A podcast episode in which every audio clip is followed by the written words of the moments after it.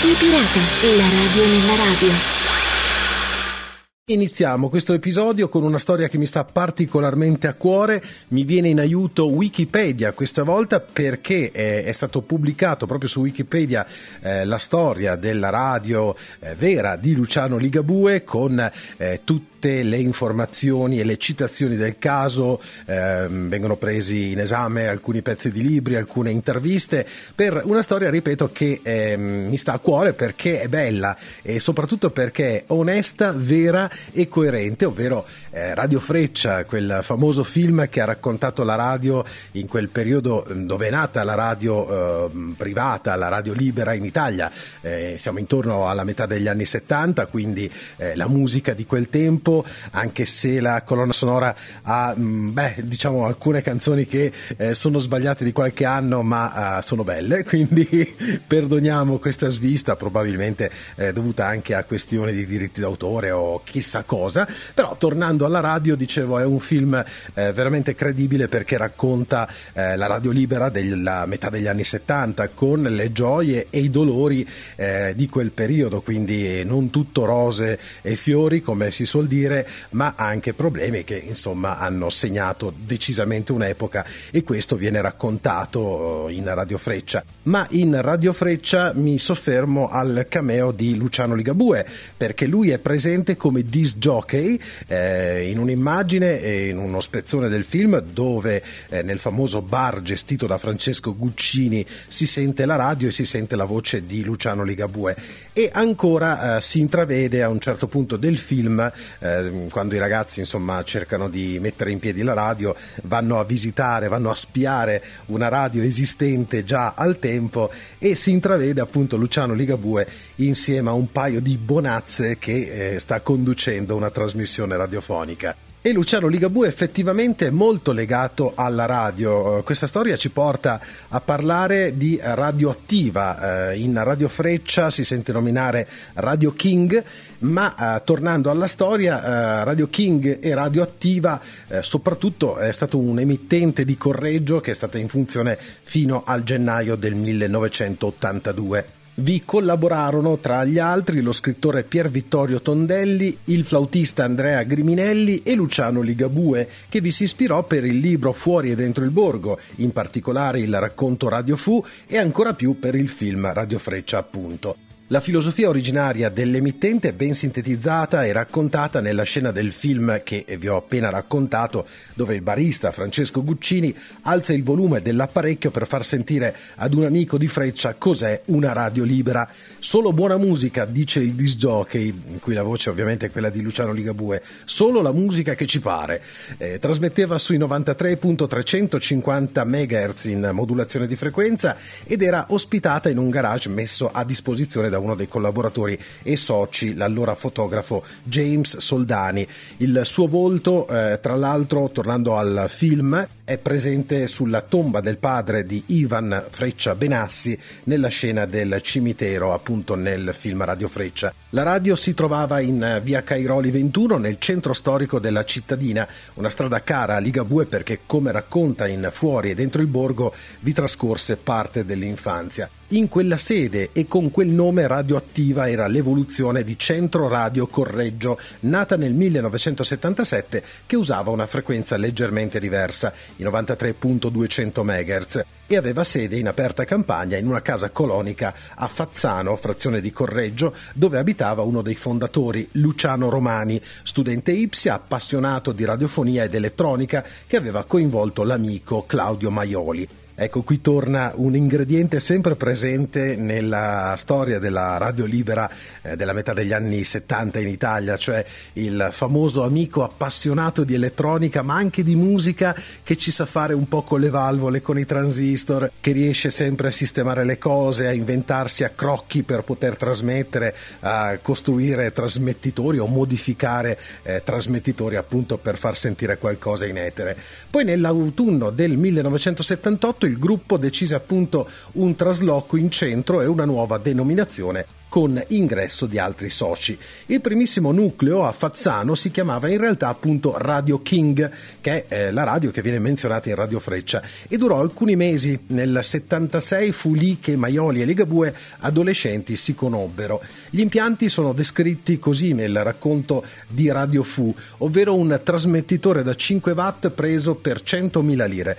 un vecchio giradischi della Philips, un microfono da 10.000 lire, un mixerino con due fader e un'antennazza posta sui tetti. E precisa Maioli, un circuito tenuto in una morsa. Eh, qui insomma veramente ci fanno capire eh, come eh, la, la, l'avventura pionieristica di questi primi eh, radiofonici era veramente tosta, cioè, veramente ci si inventava di tutto pur di andare in onda, anche cose appunto raffazzonate, sistemate nelle scatole di cartone delle scarpe, insomma qualsiasi cosa andava bene pur di andare on air. Poi l'arrivo di collaboratori e contributori anche adulti trasformò quell'iniziativa amatoriale e casalinga in una più strutturata uh, situazione, quindi dalla camera da letto del padrone di casa la radio si spostò nella stalla, passando da una strumentazione hobbistica ad una certa dotazione tecnica con un crescente numero di dischi, con delle trasmissioni regolari, con delle rubriche fisse e una programmazione che copriva buona parte della giornata, quindi insomma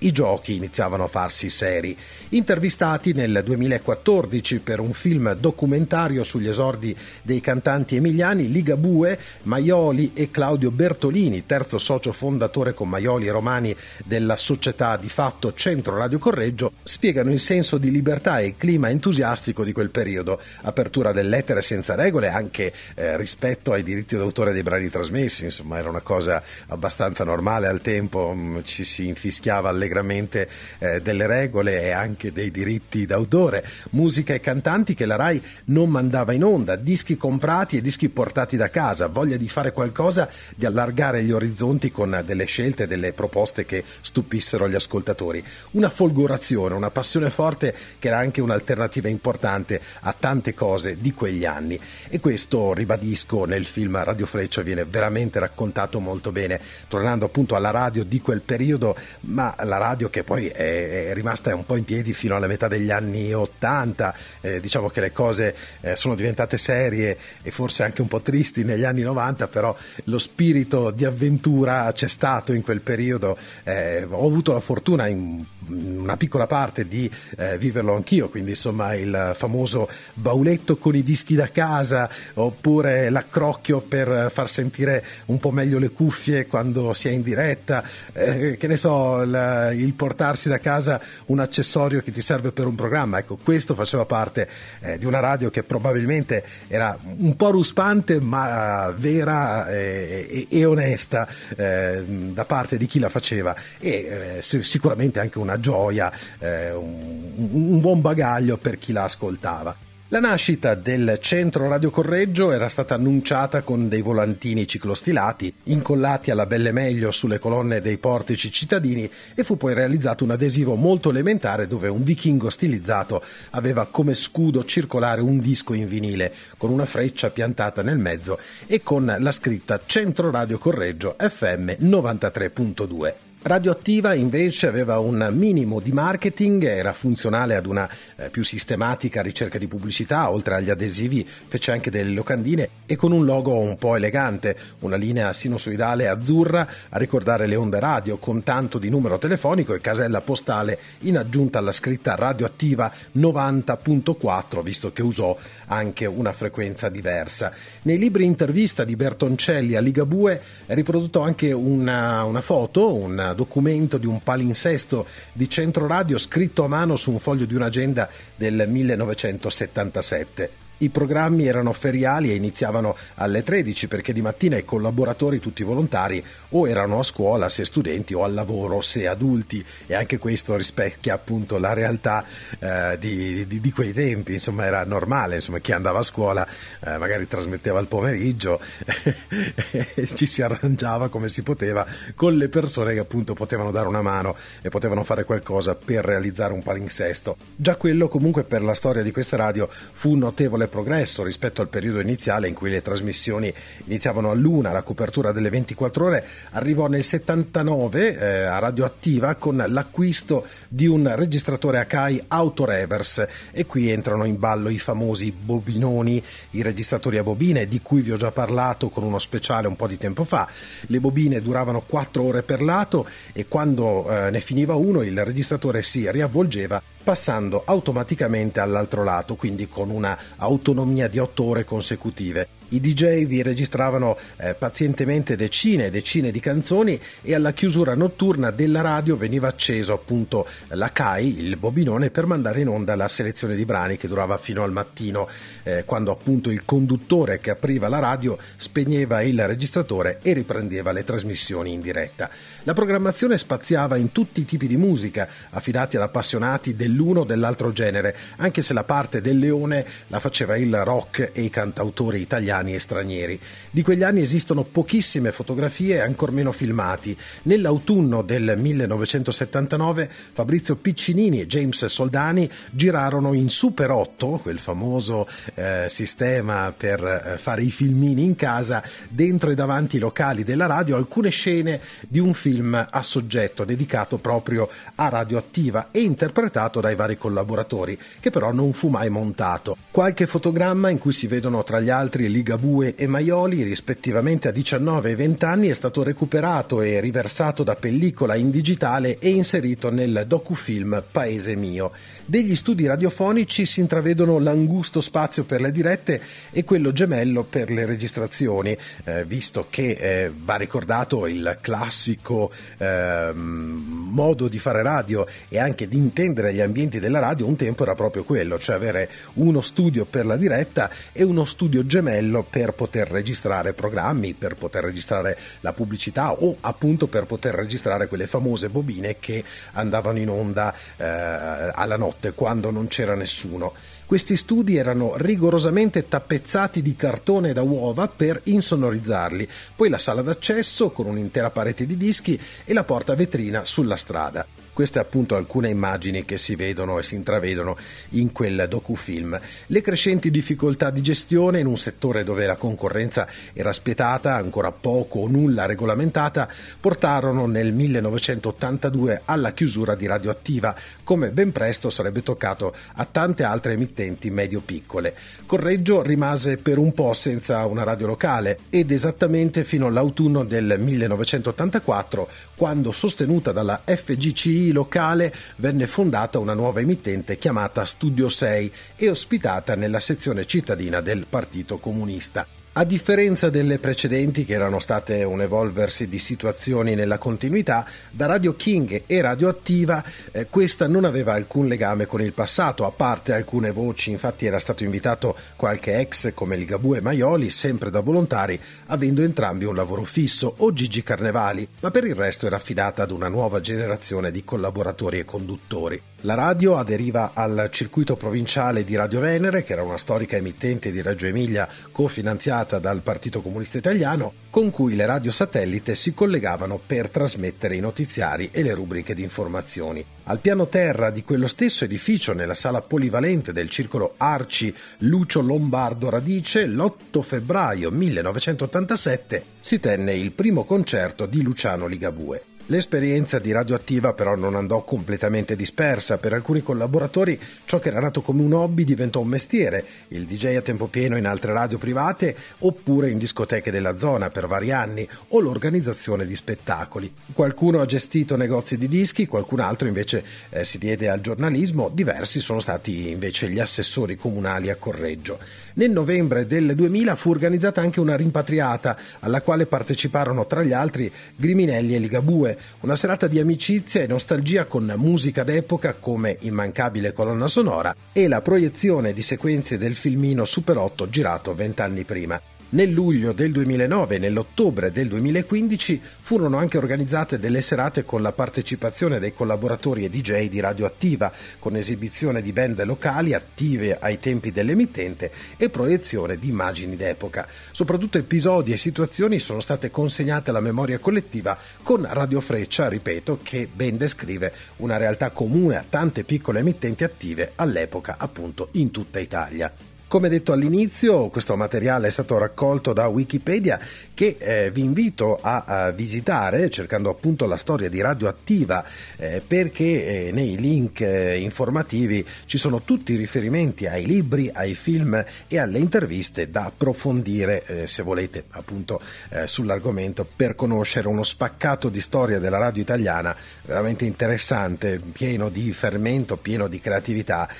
di, di fantasia, di voglia di fare particolare che eh, beh, insomma, è, è, rimasto e rimane nel cuore eh, e nei ricordi di tante persone. Torniamo ad occuparci delle nostre amate onde corte grazie ad una bella segnalazione pubblicata in questi giorni dal portale Ital Radio. Si parla di padre Maccalli, che è il missionario per lunghi mesi rapito in Africa, che ha raccontato come gli fosse stato permesso di utilizzare una radiolina con la quale poté sintonizzare la radio vaticana in onde corte proprio per il giorno di Pentecoste, ascoltando dunque la messa celebrata da Papa Francesco. Una grande gioia in un momento duro di profonda tristezza, ha detto il sacerdote. Non è comunque stata la prima volta che le onde corte hanno portato conforto nei momenti duri. Accadde ad esempio a Ingrid Betancourt e ancora prima allo stesso Papa Bergoglio prima di diventare Papa, un segnale per quanti non credono all'utilità delle onde corte, dunque da sottolineare.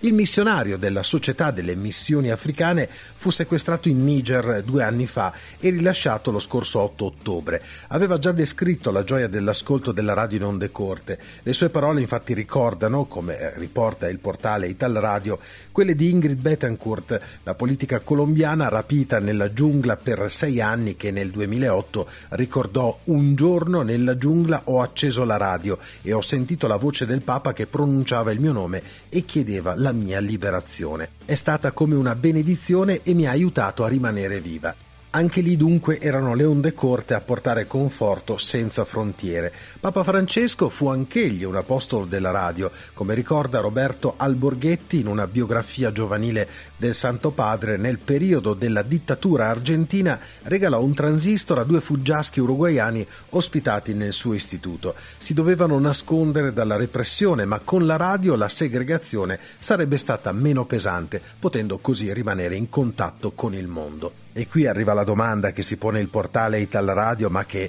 eh, sinceramente mi sento di amplificare a tutto volume. Le onde corte salvano la vita, lo ricorderanno anche i fautori del tutto su internet. Ecco, questo è, sì, è, il punto di domanda gigante che vogliamo mettere oggi in Radio Pirata, la radio nella radio. Eh, lo mettiamo ogni tanto questo punto di domanda e eh, soprattutto in una settimana che ha visto alle nostre spalle, proprio qualche giorno fa, anche un blackout della rete, degli streaming eh, di radio eh, web dovuto ad un'operazione eh, contro la pirateria eh, che riguardava soprattutto il settore calcistico, ma eh, per operazioni abbastanza grosse ha messo in crisi anche eh, server legali e quindi eh, streaming e trasmissioni legali che purtroppo eh, sono rimaste mute per molte ore. Tornando invece alle nostre onde corte, quelle che fanno bene e che salvano la vita, ricordo che l'intervista a padre Maccalli è stata pubblicata dalla Radio Vaticana sul sito vaticannews.va.